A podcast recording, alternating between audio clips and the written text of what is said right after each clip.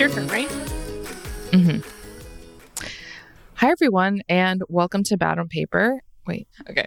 Hi, everyone, and welcome to the Bad on Paper podcast. Is that right? Am I having a Say stroke? however you want. You you just do it. I don't know what's going on with me. I can't think straight. Hi, everyone. Welcome back to Bad on Paper podcast. I'm Becca Freeman. And I'm Olivia Muenter, who momentarily just forgot like how to introduce this podcast. So that's the energy we're dealing with on this this day. Don't get discouraged because we have an excellent episode today talking all about how libraries work, which is a topic that is very near and dear to both of our hearts. Yes, and a listener suggested episode. So thank you so much for that. With a listener guest Oh yes, listener focused. for the listeners by the listeners. I love it. But before we get into that, tell me your high. My high is that I have been traveling around the East Coast. We were visiting my parents in South Carolina, and now we're in Florida visiting Jake's family. And it's the first time we have really left the house and left upstate New York for like this entire year, basically. We've just been kind of there all the time, with the exception of like a couple two day trips or whatever. I feel like it's been really good for me because I've had a lot of moments this year where I've been like, am I a total idiot for like moving somewhere where I have no family or friends? like, are we just making our lives so difficult and just really second guessing everything? I don't know. I've just been kind of reminded like how much I like having my own space. At the same time, like how much living a little bit further away like makes you appreciate family, just visiting them in other places and stuff. It's just given me this like renewed energy and perspective about the house and the move and life in general. Yeah, I think I just I needed a little bit of a break to kind of feel have some perspective, I guess. That's great. I'm glad for you. Thanks. What's your high? We kind of swapped and you went to upstate New York and I went away. Yeah, exactly. I went um, upstate New York to my friend Natalie has a house up there. It's actually pretty close to your house, Mhm. and they live on a lake. And we had this girls' weekend, and I was only there for 48 hours, but it felt like kid summer. I mean, with wine, but it, it like it truly felt like the summers of my childhood, doing so many activities. Like we didn't leave the house really, except to go outside or to like go on the boat or something. And you know, we went swimming, we ate hot dogs, we went to watch the sunset on the boat, we went to friends' houses, we played pickleball. Like it was so, it felt like such a summer bucket list weekend. I feel so sustained. I just like, at the end of the day, I felt really sun tired and just happy. So it was the best. It looked very fun. It was so fun. We had on Saturday, so they live on this lake, and um, all of the people who live on this lake have these like pontoon boats basically. And so a bunch of people came over to the cove that they live in and they tied all their boats together and everyone just like was like floating in the lake. It was so fun. That sounds so fun. Next time you go there, I'm going to crash because I'm really not that far away. Yes, you should. We talked about how much we would have loved you to come visit. So I'm Next just feeling time. very sustained and like, I don't know, it's something I don't get in the city, you know? hmm And the vacations that I Yeah. take are usually, it's different. It's like you're going out to dinner, you're, uh, it, it doesn't feel like this kind of like rustic, outdoorsy thing. And Mhm. I, I didn't realize how much I missed that. Like you're not getting ready to go anywhere. You're I didn't. I like. I took one thinking about who's gonna shower. I didn't do you. my Yeah. hair. I was just wearing like shorts and t-shirts the whole weekend and a bathing suit, and it was great. Lovely. Love that. What's your low? I feel it is related. It is maybe. related. Well, conversely, the downside of that is I am covered in mosquito bites. Just Oh, covered. no. I am the They've been kind of bad up there. I'm the friend that is the decoy. Where uh, it was funny because my friend Lydia was like, you know, I usually get so many bites and I'm not getting any this weekend. I was like, well, that's because they're all biting me. I'm the scarecrow when it comes to mosquito bites. So I'm a little covered in mosquito bites, but um, it was worth it. Good. What is your low? My low is I just feel like I don't have enough time in a day right now to just like get everything done. Ooh, I feel that. And every night I go to sleep and I'm like gonna wake up at five and I just don't. But I just feel like we're trying to see family. I'm trying to get work done before we go on vacation. Like I'm trying to not be distracted, but also be productive. I like I don't know. It's just been I just need more time. But that's okay. Oh, I I have been there. Hopefully when I get back from vacation, I'll be in a little more of a like balanced, organized headspace. You know what I love? You know that feeling like after vacation where you're like rested and you're like, I'm going to change my life when I get home. Sure, sure. Like, I'm renewed and I'm going to have a new schedule. I'm going to have a new workout routine. I'm going to be flossing my teeth every day. I feel like I'm already getting into that headspace, just like having some distance from the house. So I'm excited for post Mexico Olivia to come out of her cocoon. I don't know. I like that you're not even excited for Mexico. You're excited for getting home after Mexico. You skipped that's right me. past that. that's really that's me. I'm like, how can I find a way not to be just enjoying this present moment? That's oh, that's Olivia. Anyway, let's get into this episode. Carley has worked in public libraries for over 10 years and has a Master of Library and Information Science. Through her work, she loves to help people find their perfect read or just the right community resource. Carley always has a book in one hand and a cup of coffee in the other. Carley is also the host of the Tales from a Bibliophile podcast. Welcome, Carley. Hi, thanks for having me. We're so thrilled you're here. This was actually a listener request episode. Somebody Yay. in the Facebook group said, Why don't you do an episode with a librarian after Olivia talked a few months ago about how much she was enjoying her local public library? So we are so Mhm. excited to pick your brain about all things library because I actually get quite a decent amount of FAQs every time I talk about my own book about how things work from the library buying side. So we want to hear all about your career, but we also have some very specific library questions that we are not equipped to answer. I love that. I love very specific library questions. A lot of people don't understand just because it's not something you interact with regularly. Um, the like inner workings of the library, and so I love talking about it. I think it's super fun. Ooh, the inner workings of the library sounds, I don't know. That would also like be a very good podcast. Hogwarts esque. it's true. But before we get into the inner workings, tell us about your library journey. Like, how did you get to this spot in your career? So I was raised in public libraries. My mom took me all the time when I was a kid.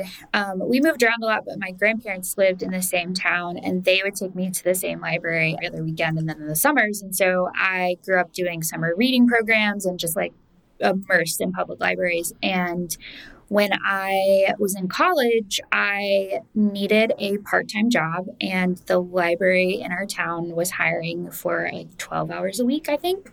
So I worked there for the last three years of my college time.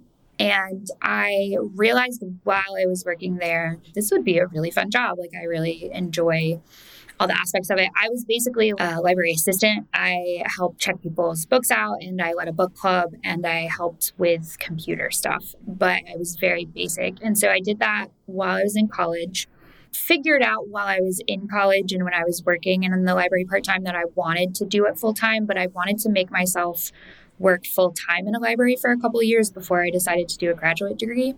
So I worked as a children's librarian for three years before I started my grad program.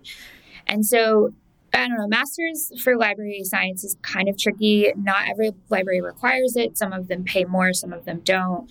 I decided since I was really young and I didn't have kids and I didn't have any other commitments at the time that I wanted to go ahead and get it. So I did a two year online program through Valdosta State University. So then I worked in that children's librarian position while I finished grad school. And then I I did sort of take a break and work part time as a reference librarian. And then for the past year, I've been a children's librarian again. So I moved up a lot through my library regional system, um, which helped I kind of stayed in the same area for a while and just sort of moved around to the position that fit me the best.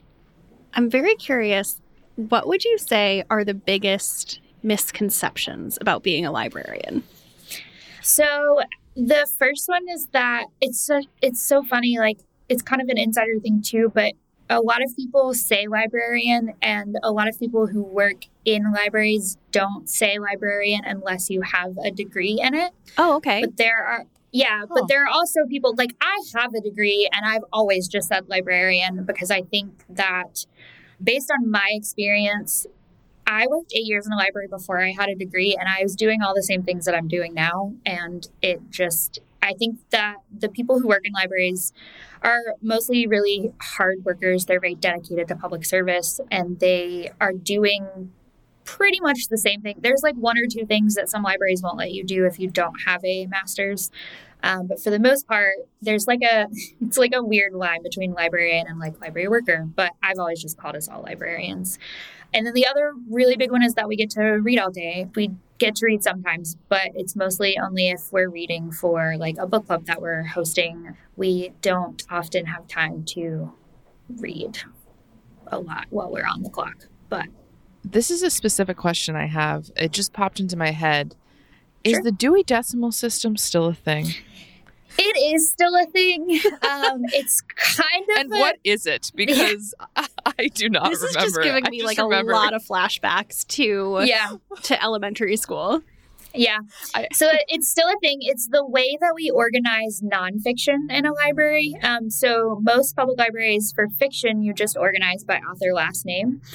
But sometimes libraries break them out into genres, but it depends on how big the library is. But for nonfiction, we use the Dewey Decimal System, which groups similar topics together. And it's so it's like 811 is usually poetry and essays and stuff like that. It's kind of interesting though, because it's it's a little bit controversial in the library world because Oh, the the guy Dewey, the person who came up with it, was actually kind of a terrible person. Oh, And yeah, of course and he was. Yeah, and the Dewey Decimal System is like there are some bits of it that don't make sense or, or lean a little bit controversial. Like some of it leans a little bit racist in the way that it's grouped, like cultural things and stuff like that.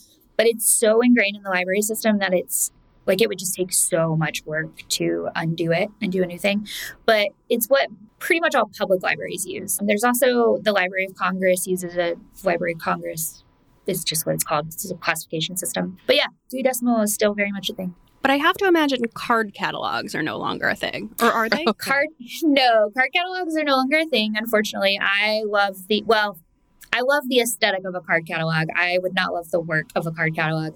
Everything's digital now, so it's all it's the same concept, but it's just all in a computer right, now. right. Do they still do the stamping? Is that the card? Is that you yes, know like they that's stamp card the date? catalog. Yeah. So Yes. we we do that sometimes. We have a lot of material that we call uncatalogued that was donated to us that we want to make available to patrons, but we don't want to use the resources or are not like it doesn't fit into our our normal process of adding officially. So we do stamp those with a date and it's fun. But yeah, the date stamp is is technically card catalog. Okay. Can you tell us like what a typical day in your job looks like right now? Yes. So right now, my job is a children's librarian, and I'm taking a break from programming because it's um, right after summer. So right now, I'm organizing and cleaning out a lot of things. But a typical day, like a day when I have programming, I would do story time in the morning, and I would be helping check out books afterwards. I usually spend about an hour doing story time, and then they hang out for a little bit longer after. And so I'm kind of in there talking, getting to know them, but I also do collection development, which is what we call purchasing, selecting the materials that go on our shelves. Um, so I do occasionally, we'll be sitting down to do a lot of that and go through and, and build our carts and decide what we're going to buy that month and that sort of thing.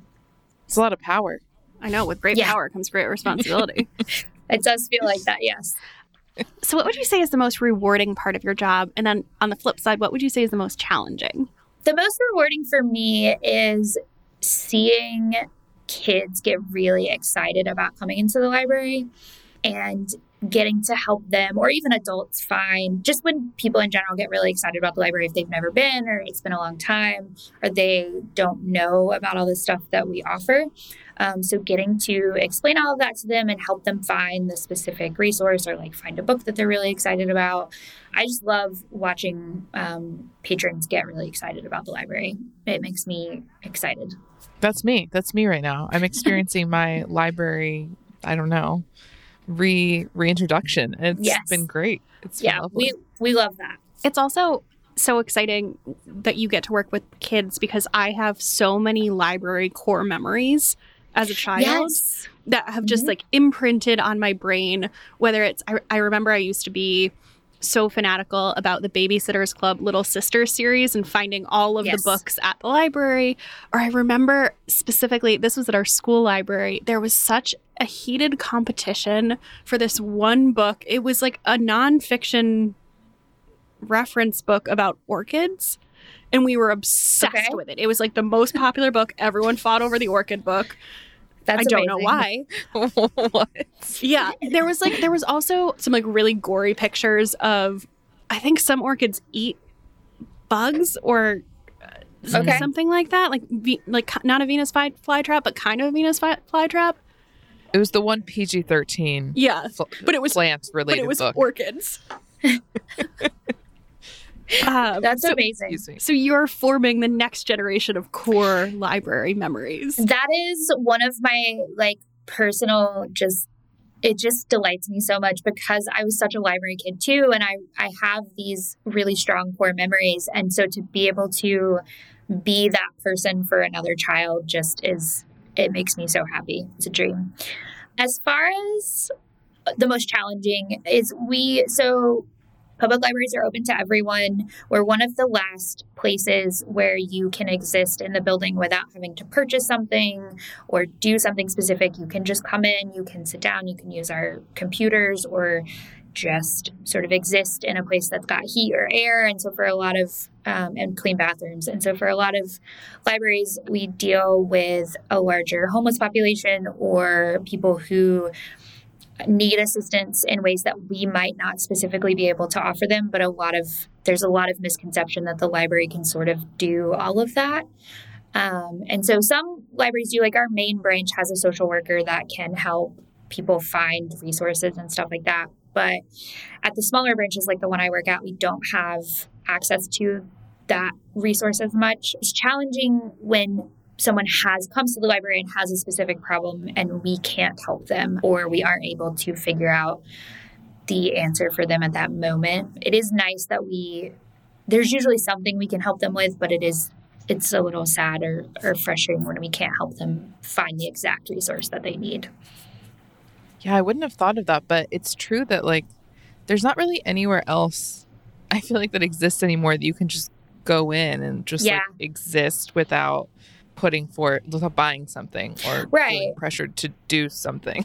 Yeah, and we have free Wi-Fi and we have computers you can use, and like I said, we have clean bathrooms and we have heat and air, and so a lot of, especially the bigger branches that are in bigger cities, have a lot of people who are homeless or who just don't have anywhere else to go during the day, and so they'll come to the library. A lot of retired people will visit the library a lot for that reason, um, but it is one of the the the last sort of standing places that you can go without having to meet some sort of expectation that you might not be able to meet. Let's take a quick ad break.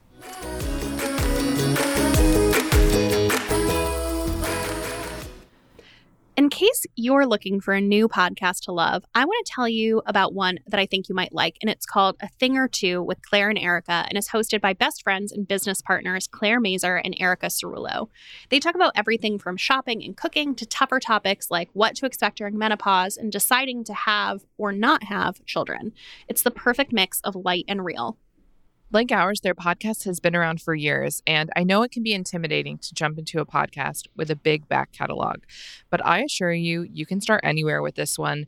I recently listened to an episode where Claire and Erica review the items that their guests have recommended, and these are things they called their thingies. Which I enjoy. But they talked about all of them and the ones specifically that they have tried themselves. And it was just like a really enjoyable, but also very informative listen.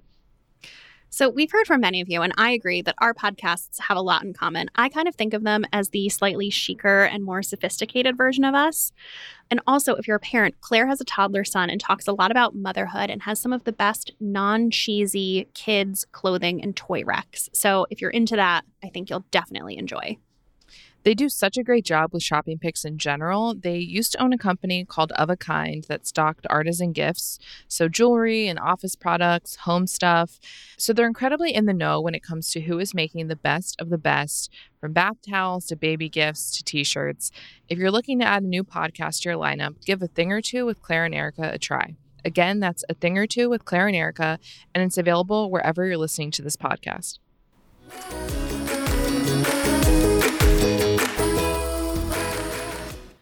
You were talking about before, like how the library offers so many resources that people aren't aware of. Mhm. Could you talk a little bit about some of those, maybe? Sure. So the kind of obvious one is that we have books, um, physical books. We also, most libraries, almost all libraries have access to ebooks and audiobooks that you can access through your library card for free, just the kind of the same way you do a physical book. We also have things like park passes and museum passes. So we're You do? we Really? do, yeah. So I am in Georgia, and we have um, state parks, and so we have as the libraries purchase state park passes that you can check out, and it like covers your parking fee. We have we're within about two hours of Atlanta, and so we have museum passes to a lot of the museums in Atlanta. You Can like just check out the pass and take it, and it covers your entry fee for like up to a certain amount of people. That's Um, cool. It is really great. Our like most popular resource like that is the Zoo Atlanta Pass, and so there's a DVD that you can check out and watch that's got like a 20 minute history of the zoo, and then you bring it back and you get a pass for like two or three people that covers admission price. oh, wow. Yeah, so we have a lot of great stuff like that. But we also, like, my library checks out board games and puzzles and vinyl records. There's a lot of different items that you can check out other than books.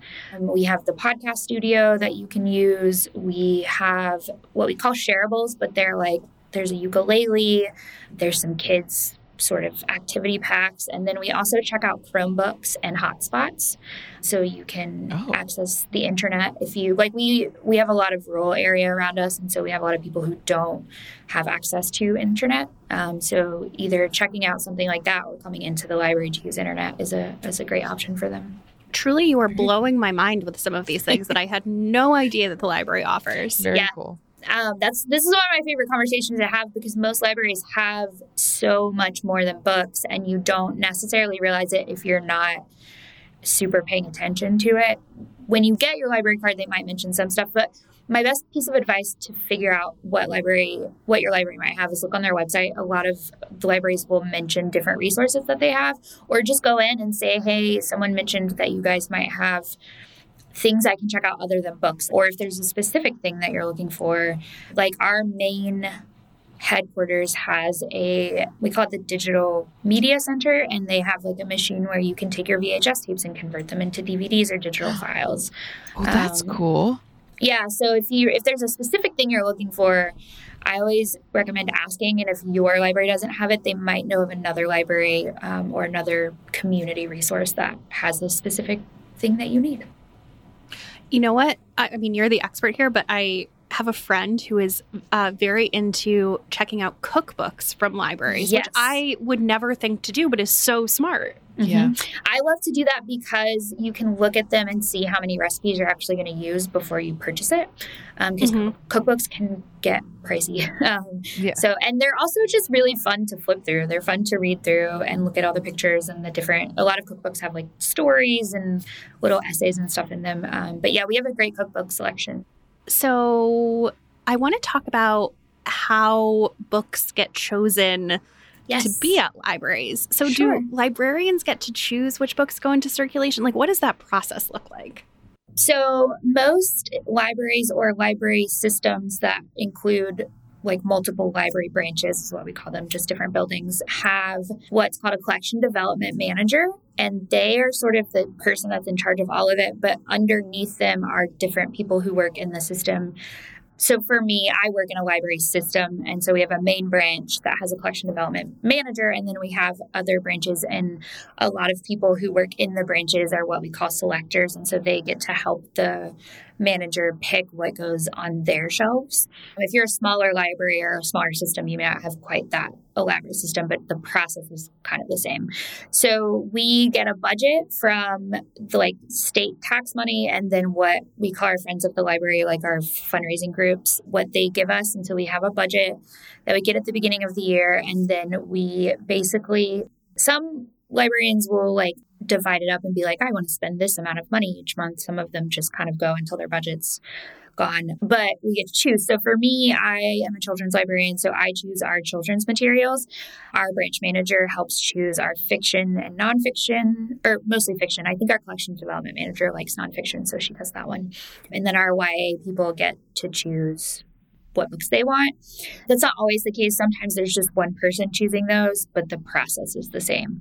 So we go through a lot of bestseller lists. We do a lot of reviews. There's a few different magazines that are like professional magazines in our field that review books and we go through those and then we go on patron requests. So one of the things we love that I don't know that everybody knows is you can request specific books at your library. And we love when you do that because it helps us figure out what to buy and it helps us figure out what is actually going to check out because you are actively asking for that. So it's we enjoy when patrons offer suggestions or offer request of things that they would like. But yeah, it's kind of a mix of what's popular um, and what kind of hole we're filling in our collection, and then what is being requested from us. And how does it work? Does a library usually order one copy of a book, multiple copies of a book? So it depends on how popular the book is and what your budget is. Um, for children's, I typically only order one copy of books unless it's a really popular series. Like there's this graphic novel series for kids called Dog Man. It's written by the guy who wrote Captain Underpants, if you're familiar with that. Mm. Um, kids are obsessed with it. Like I can't keep it on my shelf. So I buy multiple copies of that. And so like for adult fiction, we only bought like one copy of the new Emily Henry, but we made sure that every branch in our system had a copy so that there were multiple copies. And then if it's a really popular book, we will buy more than one copy of it. And do libraries get discounts on books? Sort of. It's different for each library, but we order through a specific company and we because we're ordering in mass, we get them sort of, it's not like a huge discount, but we get them cheaper. Um, for children's picture books that are like hardback, they're usually anywhere from 15 to $19. And so that's like a couple dollars cheaper. Um, so we get a bit of a discount, but then we're also getting a little bit of a discount. It depends on the libraries. Some libraries do add like the barcode and the spine label and stuff in house. They do it themselves, and some libraries pay the company they're purchasing the books from to do that. So you get a bit of a discount, more of a discount if you're paying the, the company to add all of that on there for you as well. And then I imagine that these books are subject to way more wear and tear than, you know, your standard book that you would have at home. So like if going back to like the Emily Henry one, I assume kids books maybe have more wear and tear. Right. Like yes. How many times can an adult book be read, but be checked out at a library yeah. before it needs to be replaced? So as long as there's no like damage, no one like spills something on it or their dog chews it up or you know that sort of thing, it can circ anywhere from like 50 times or more before it really gets like wear and tear. Um, it depends on how hard people are on books. Like a lot of people are more gentle with books that come from the library because they're kind of more aware of it. But they hold up pretty well most of the time we're buying them and they look just like the books that you get at the bookstore, but we've added like a plastic um, cover to go over the, like if it's a hardback, we've added a plastic cover to go over the sleeve so that it's not ripping and it stays on more. And then we also repair books a lot. So if it comes back and it's starting to, like the spine's starting to separate or the pages are starting to come loose or something like that, if it's a reasonable, easy repair, we just put some glue there, repair it, and then put it back on the shelf and let it circle more. Fascinating to me. I wouldn't even have thought of that. I just am like, books exist forever, right? no, that that makes sense. Yeah, we do eventually. Hardbacks hold up way better. We do pull paperbacks a lot faster. We don't. We try not to buy paperbacks, but there are some books that are only published in paperback. Like a lot of romance is only published in paperback, so those we do buy in paperback, and they will not hold up as long. It's so funny because I've heard that Barnes and Noble, for instance, or a lot of major book retailers don't want hardbacks. But now you're saying from the library side, you Yes. mostly want We, hardbacks. we prefer hardbacks. We almost never, like, unless it is the only option and it is a specific title that someone's requested or we know is really popular, don't typically don't buy it if it's not in hardback. There are exceptions, like with romance novels, like it's never if it's never published in hardback, we'll buy it in paperback. But for the most part, um, and like kids books, I almost never buy in paperback because they will get destroyed immediately. Oh, yeah, ripped in half. Yeah. Yeah. My one exception is graphic novels because they the pages are heavier. They're um, like a slicker material, and so they come out a lot easier because kids are a lot rougher with the spines, and so they're gonna the wear and tear on that is pretty much the same regardless of it's hardback or paperback. So I tend to just save the money and do paperback there, but otherwise I try to Wait. do hardback. Correct me if I'm wrong. Don't for some paperbacks, don't publishers offer something called library binding sometimes? Yes, that is an option. You can do library binding. Um, we typically don't do that unless it's a very popular book, just because it's more expensive. But Mm. um, there is an option if it's a. They don't offer it with all books, but there are a lot of books that you can get. Um, we call them. Our specific company calls them pre-binds, and so they'll take a paperback and bind it as a hardback. Um, I've done that before with kids' books. Like there's a series called The Magic Tree House that's really popular, and for a long time they didn't Oh. publish in hard. Yeah, I Yeah. remember the Magic Tree House. Yes. I remember it well. yes. So what there, is it like? The it's they're based in like Pompeii and Yeah, they they have a tree. They have a treehouse that's magic and it like time travels. It's like the Dragons at Dawn. box. Yeah, I Yes. remember all. Yes. Yeah. So for a long time, those didn't get published in hardback. So I would order them in library binding because the paperbacks are really flimsy. Um, but they got so popular. They're they have like fifty or hundred books now. It's insane. Are so they, so popular with kids? Yeah. yeah, they are so Oh. really popular. I love that. Yes. Um, so like I'll order those either library binding or uh, hardback. How do ebook and audiobook licenses work versus physical books? So I don't know all of this because that's not a part of my job, but basically the way that works is that we purchase when we buy a book, a physical book, we have purchased it and we own it and we get to do whatever we want with it. It can circulate as many times as it will before it's like physically damaged and we remove it. With ebooks, you're purchasing a license that says we can circulate this book 20 times. And then once people have checked that out 20 times, you have to repurchase that license. And so 20 is just an arbitrary number I pulled out of my head. I'm, I'm not exactly sure how long. So it's almost more like we're renting them and then you're borrowing them from us. And so it is more expensive, but depending on the company that you work with and the company, the, like the publisher, it's one of those things that's kind of still so new that they're sort of constantly negotiating how they're going to do it. So there's just not like we really wish that there was a better alternative for libraries, but for some reason or not for some reason because of capitalism, a lot of the people who are in control of of that ebook, like the way that works, the license, they just they really want to make more money off of it. And so it's easier for libraries that are in systems with other so there are like multiple branches in a system it's easier for us to get more access to ebooks because we're sort of consolidating our in, our income there. If it's a smaller library that's just like a county library that's on its own it's a little trickier for them to afford that. But yeah it's basically like we're renting the book from the publisher and then you're borrowing it from us. And once it's been borrowed so many times we have to repurchase it. And this is like things like Libby, right? yes, yes. Libby is a great, yeah, Libby's a great example. That's an app that most libraries use for ebooks and audiobooks. So if you are borrowing something in Libby, we have paid to circulate that book a certain number of times. And then when it's circulated that like even if you don't read it if you check it out which is not to make anyone feel bad i do this all the time if you even if you check it out and don't read it like you checked it out and so that counts towards one of our numbers with the licensing but yeah Okay. Interesting. Never knew how that worked.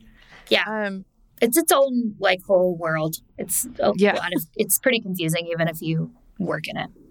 how new is that, by the way? Like, it must be like what five years, ten? Not. It can't be as old as ten years. I feel like. Yeah, so I started working in libraries 10 years ago, a little over 10 years ago, and I don't remember it being it certainly wasn't like something we focused on until about the last five years or so. And then it got really big in the last like two years. Yeah. So I'm sure it's going to like continue to evolve. Right. So it's so new that like there's still, the publishers still have a lot of power over how that works. And so I think as it becomes more common, that will hopefully work itself out, but it's just still a lot of negotiating power. So I wanted to talk to you a little bit about some of the book bans that have been attempted by certain, I guess, right wing groups. I read a lot of articles that were talking about how librarians sometimes get caught in sort of like this very tough position when it comes to this. Yes. Um, and I wanted to know if you have dealt with that um, and just anything you'd be willing to share about it, I guess.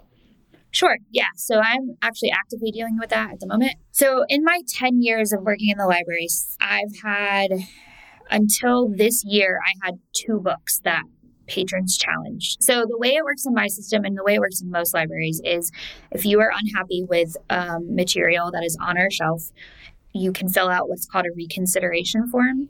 And the way it works is the manager takes that form, and then our library board will read the material, and then we will decide based on a set of predetermined criteria whether or not the material will stay in the library, whether or not it will be moved to a different, like if it's a kids or a YA book, like if it'll be moved to a different section, that sort of thing. So I've had, up until this year, I had that happen two times in my career. This year, currently, we have. Um, actually, within the last two months, we've had five, and they are all related to the LGBTQ content. There's a lot of particular right wing group called Moms for Liberty that's really pushing yeah. um, the agenda on book banning. It's primarily focused on schools, which have a lot less power to keep books on shelves, which is why it's so important that public libraries be able to keep their books on the shelf. Um, but they've realized that one of the ways that they can sort of try to make something change is to challenge the books on the shelf. Um, we have a policy where there can only be five challenges in the region at a time just to sort of help manage uh, the load for the people who have to review that because so to review that in our region you have to have a master's degree. So there's a very limited number of people who can help us process those forms. Um, i have never seen a book removed from our collection. I've seen them be reshelved to a different location, like a YA book be shelved to adult fiction. One time there was one that actually was supposed to be a nonfiction for kids and it ended up in a picture book, like the the company we bought the book from categorized it wrong. Um, so that was kind of an easy fix. It, it just went where it was supposed to be, basically. But it's it's really hard. It's most often content that has sexual or explicit content or Mm-hmm. primarily LGBTQ content. That's kind of the big one right now. So if you are interested in sort of keeping more of a eye on what's happening with that, there's the American Library Association every year puts out a list of the top 10 most challenged books. So libraries across the nation, both school and public, can submit like, oh, this is a book that's being challenged at your library. Or if you're an individual person who knows that it's being challenged at your library, you can submit that information and they sort of put all that data together and put out a list of the top 10. Um, and then we actually celebrate in libraries, we celebrate Banned Books Week um, in September every year where we sort of promote the um, concept of freedom to read, um, the importance of having access, everyone having access to books and not it being sort of categorized to what one specific group thinks is relevant or appropriate. And so if you're concerned about that in your library uh, or your community, or you just want to check in and see, you can always go to library board meetings. They are always open to the public. Um, there are certain public comment time, but then you kind of get shut off and then the, the meeting itself happens, but it is always open to the public. You can sit in and listen. That can kind of help you be aware of if your library is facing challenges. But checking out books that are being challenged, reading them, recommending them, and requesting them be purchased is all a way you can help do that as well. That's great because I was like, I, I, it's hard to know how to help these things, you know, right. because clearly these people are finding a voice in a way to say no. And so right. it's nice to know that saying yes can help balance it out or requesting it or explaining why it's important to you and your, your community or your family or whatever. So that's Yeah. that's very helpful. So, the American Library Association, ALA, their website is a great place to start. It's geared towards librarians, but there is a link to like some stuff that you can do that's more public associated. So, it's just ala.org, and they have a tab for advocacy and banned and challenged books. And so you can kind of see you can see the censorship data, um, you can report censorship, and then you can kind of learn about the history of, of Banned Books Week and how get involved in some other stuff. Um, but they're a great resource to start with. That's Thank great you. to know. Yeah. Yeah, absolutely. I feel like this is a much larger topic, but could you give us the very quick crash course on how library funding works? Sure. And as patrons, what are the best ways to support libraries in general? Sure. Um, so, library funding comes from several different sources and it depends on the way that your library is set up. So, my particular library is a regional system, and we get money from the state and we get money from the county. And then we also get some money from our regional system. Not every library has a regional system, so primarily it's either state funding or county funding. And that budget is determined by your county commissioners. So, a way that you can support your library is to be aware of commissioner meetings, which are also open to the public. They usually post an outline somewhere. I would check your county website. But on a like much easier level, checking out books and attending programs are two of the easiest ways that you can help libraries because most of our funding is based on data. So if we have high circulation numbers, we can say, oh, we're checking out this many books, we need to buy more books. And if we have this many people coming to our programs or coming into the library every day, we can justify more funding for like the building and programming and stuff like that. You can also donate directly to the library. Most libraries have, some of them call it something else, but most libraries have what we call a Friends of the Library group, and it's a fundraising group, and you can do a monthly membership. I think ours is like $20 a month.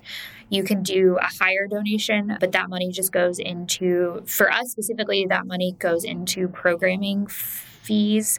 So if we're throwing a program and we need to buy food or supplies or something like that, or we need to pay a speaker or performer, that money comes almost entirely from our uh, friends of the library. And then a lot of libraries have book sales that their friends of the library put on, and all of that money goes back into um, funding the libraries.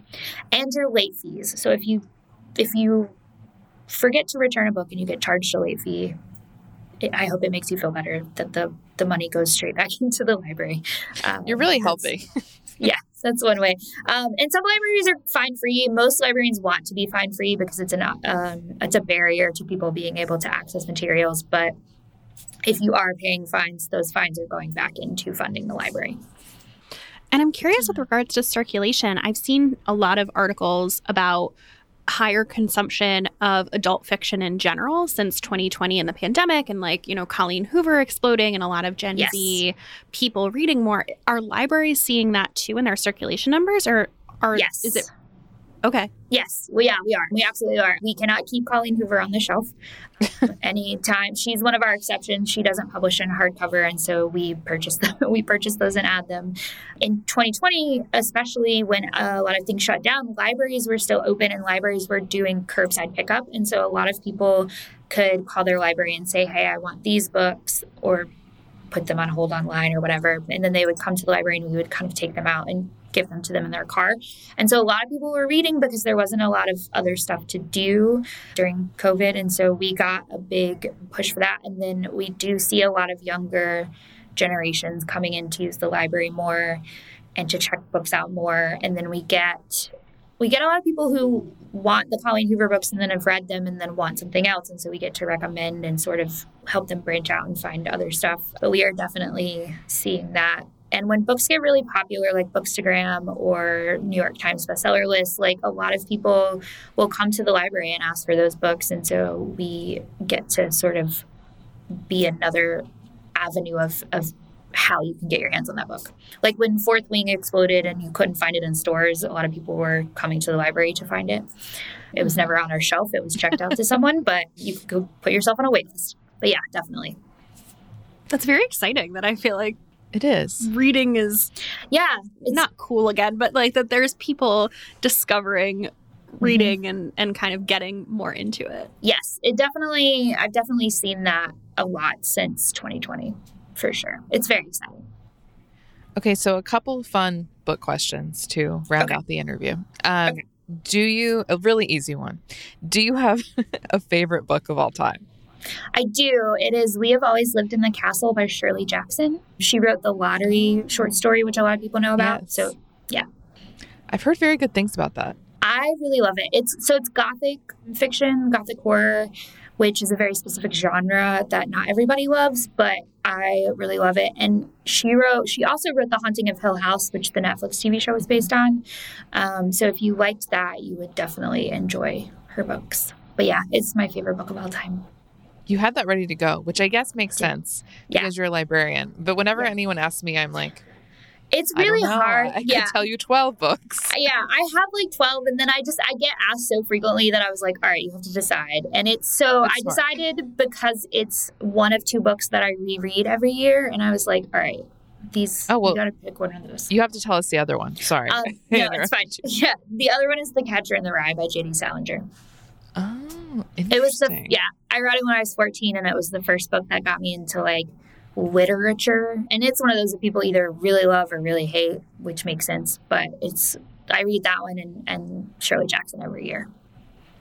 And I'm curious, what are your most recommended books for patrons? And I don't know if you ever work with adults, but I would be curious your kids' recommendation and then your adult recommendation if you have one. So my kids' recommendation is usually it depends on what they like, but a lot of kids are really into fantasy right now, and so my current recommendation is the Witchling series by Claribel Ortega. It'll be a trilogy. The second one just came out, and I think the third one comes out next year.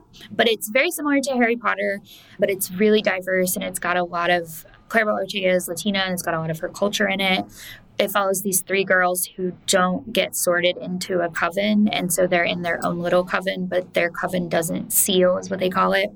So they in order to get their adult magic and stay witches they invoke what's called the impossible task and so they have to do this impossible task to try and to make sure that they get to keep their magic. And then the, the second and third one are just like other adventures with them. It's really fun and Oh, I then love the sound of that. Yes, it's very it's very fun. And then so adult fiction, mostly what I recommend right now is Emily Henry and Taylor Jenkins Reid because we have a lot of people reading romance at the moment. Um, so I love to recommend Taylor Jenkins Reid's older stuff. Her first four novels are, in my opinion, a lot different than her, what she's publishing now, and so I love to recommend those to people who might not realize that she has older ones. Definitely. What about on the mystery or thriller side or something outside of romance? So I'm trying to think of the mystery. There's one called The Family Plot that I really like. Oh, I've Um, been meaning to read that. Yeah, I really like that one a lot. And then I I end up recommending Louise Penny a lot just because she's one that if you are interested in mystery or thriller and don't really know where to start, um, she's got a whole series you can kind of jump in and they're not series it's not a series in the way that you have to read them in order. So that one's really nice. I also love to recommend um, TJ Klune, which is um, Mm. Oh, I loved the Yeah. um my gosh, the name is The escaping House- me now. House of the Cerulean Cerulean Sea. House by. Cerulean Sea. Yeah. Yeah. Yeah, I love that one. I love to recommend that. And then I love to recommend, I give a caveat that it's a lot more emotional, but I really love to recommend Under the Whispering Door, which is one of his more recent ones. Carley, you've been such a wealth of information. I feel like I learned so much about libraries today, and I got to dredge up some of my library core memories about this orchid book that I Yes, I'm. would love I, to go find. I know. I was like, I would love to see this this book now. Um, but yeah, it's been really fun to talk about libraries. I I always love to talk about it. So love to share share the wealth. And Carley, I don't know if we ever said this, but Carley is a listener and she came from our Facebook group. So it's so fun to be able to have a listener come on as a guest too. I know it's really fun to And we have so many library librarians. We, we really do. I was so excited to see that. Um, yeah, no, I was just saying it's really fun as a listener to be able to be a guest. Well, thank you, Carley. Thank you so much for taking the time Thank and you. for sharing so much with us today. Yes, absolutely. Thank you so much for having me.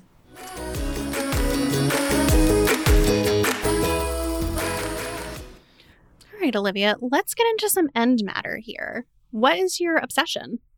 I didn't list anything here, but I'm amending that. And I'm going to say my obsession is something that's like very uncool.